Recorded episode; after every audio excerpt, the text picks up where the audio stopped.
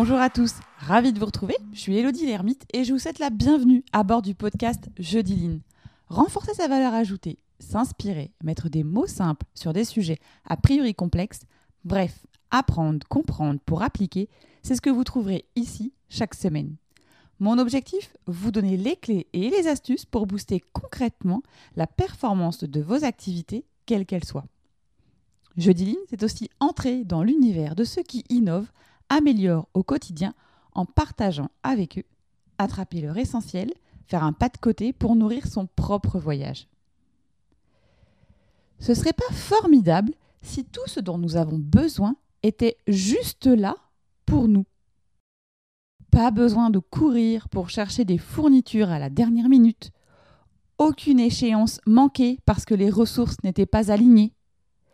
Pas d'énergie émotionnelle gaspillée à essayer de comprendre qui a utilisé le dernier papier et n'en a pas commandé. Vous pourriez aller aux extrêmes pour éviter ce problème. Vous pourriez commander suffisamment de papier pour remplir toute la réserve ou disposer d'un stock de fournitures suffisant pour répondre aux commandes des six prochains mois. Mais est-ce que cette sur-solution est une bonne utilisation des ressources financières de l'espace Je ne suis pas vraiment sûre. S'il existait un moyen de vous assurer que vous disposiez toujours des ressources nécessaires lorsque vous en aviez besoin. La bonne nouvelle, c'est que système il existe et qu'il s'appelle le Kanban. L'autre bonne nouvelle, c'est qu'à la fin de cet épisode, vous aurez quelques éléments pour commencer à réfléchir et surtout agir. Le Kanban, c'est une méthode de gestion du flux de travail créée afin d'aider à visualiser le travail pour optimiser l'efficacité. Le terme Kanban combine les mots japonais kan qui signifie visuel et ban qui signifie carte ou planche. Un Kanban est une carte visuelle ou un autre signal qui signifie que quelque chose est nécessaire. À l'origine, le concept est né pour servir le système de planification afin d'optimiser la production dans les ateliers de Toyota. À la fin des années 40, Toyota établit l'idée de production de juste à temps et l'applique à ses chaînes de production. L'approche tient du système pool qui signifie que la production est fonction de la demande client, à l'inverse du traditionnel push qui consiste à produire en masse pour ensuite écouler en force sur le marché. Sa finalité première, c'est de minimiser les déchets et le gaspillage de temps, de ressources, d'énergie, sans pour autant sacrifier la productivité. Le but fondamental, c'est de créer plus de valeur pour le client sans générer davantage de coûts. Employé à l'origine dans l'industrie, comme je viens de le signaler par Toyota, le Kanban a ensuite été adopté par les équipes de développement de logiciels et puis finalement bien d'autres secteurs. C'est ce que nous appelons aujourd'hui la méthode Kanban et aussi tout l'arsenal de pratiques et d'outils qui a émergé au début des années 2005-2007. Le plus simple tableau Kanban présente trois colonnes demandées, en cours, terminées.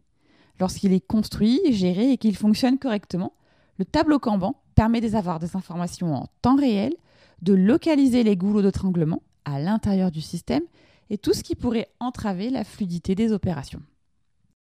Comment fonctionne la méthodologie On va voir ça maintenant. Commençons avec les cartes Kanban, l'application la plus courante. Afin de comprendre, je vous propose de prendre un exemple concret d'un système Kanban à deux bacs.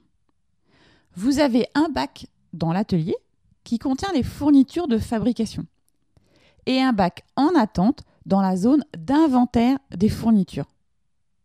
Chaque bac a une carte avec les détails de production.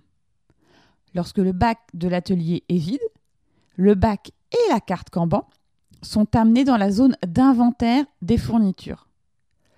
Le bac et la carte Kanban en attente de ravitaillement sont livrés à l'atelier pour remplacer le bac vide. Le bac vide est envoyé au fournisseur qui le remplit et le renvoie dans la zone d'inventaire des fournitures. Les bacs, finalement, forment une boucle.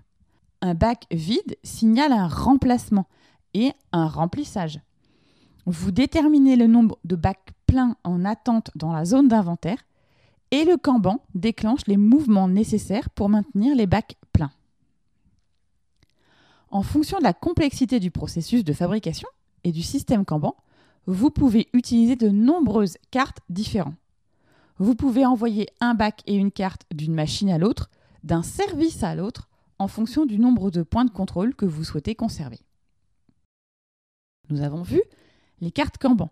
Vous pouvez utiliser des signaux Kanban comme par exemple, à chaque fois qu'une pièce est prise, une lumière s'éteint. Et quand le stock minimum est atteint, un autre signal lumineux se déclenche et indique qu'une action est nécessaire. Comme dans cet exemple, vous pouvez utiliser un Kanban à la fois comme signal de ce qui est nécessaire et comme déclencheur d'une série d'actions qui garantit que le besoin est toujours couvert. La puissance du système réside dans le fait qu'il apporte une réponse rapide à une demande incertaine. Quand je dis incertaine, c'est qu'on ne sait pas à quel moment le besoin va se déclencher. Cela élimine le besoin d'être trop préparé et vous permet d'utiliser le système pour maximiser votre efficacité. Les Kanban sont simples à construire une fois que vous avez une bonne compréhension de ce qui est nécessaire et quand. Cette analyse préalable je dirais qu'elle est nécessaire et indispensable pour mettre en place un système d'approvisionnement efficace. Cette analyse, il faut la réaliser, comme je le répète bien souvent, avec vos équipes. Vous définissez quel est le besoin, vous notez les éléments clés sur la carte Kanban, le quoi, le quand, le qui, et votre carte est en place. Vraiment, ne tombez pas dans l'écueil de vouloir informatiser les éléments. Le principe d'un Kanban, c'est que ça reste visuel. Le Kanban présente plein d'avantages. évidemment, le tout premier, c'est que tout le monde est à la même page. À la racine du Kanban, l'idée est de visualiser chaque élément de travail sur un tableau. Toutes les tâches sont visibles et ne peuvent pas se perdre. Les opérations sont donc faites en toute transparence. Chaque membre de l'équipe peut donc avoir accès en temps réel au statut. Le Kanban va également vous permettre de localiser des goulots d'étranglement au niveau de votre flux, là où les cartes s'accumulent. Quand vous allez localiser les embouteillages, vous allez pouvoir les traiter efficacement. Comment les traiter? Avec une analyse de résolution de problèmes, avec notamment par exemple un 5 pourquoi. La méthode aussi s'applique à n'importe quelle équipe de votre organisation. Et ça, c'est hyper intéressant. Ne vous limitez pas à vous dire c'est uniquement sur des process manufacturiers par exemple. Chacun dans son activité a le même fonctionnement qu'une usine. Si je prends le service paye, c'est une usine à paye les finances peuvent être vues sur le système d'une usine à facture. Donc vraiment, ayez vraiment cette logique en tête et construisez avec votre équipe votre flux et définissez vos cartes Kanban. Voilà, terminé pour cette première partie. Rendez-vous la semaine prochaine pour une application de la méthode pour vos projets perso ou pro.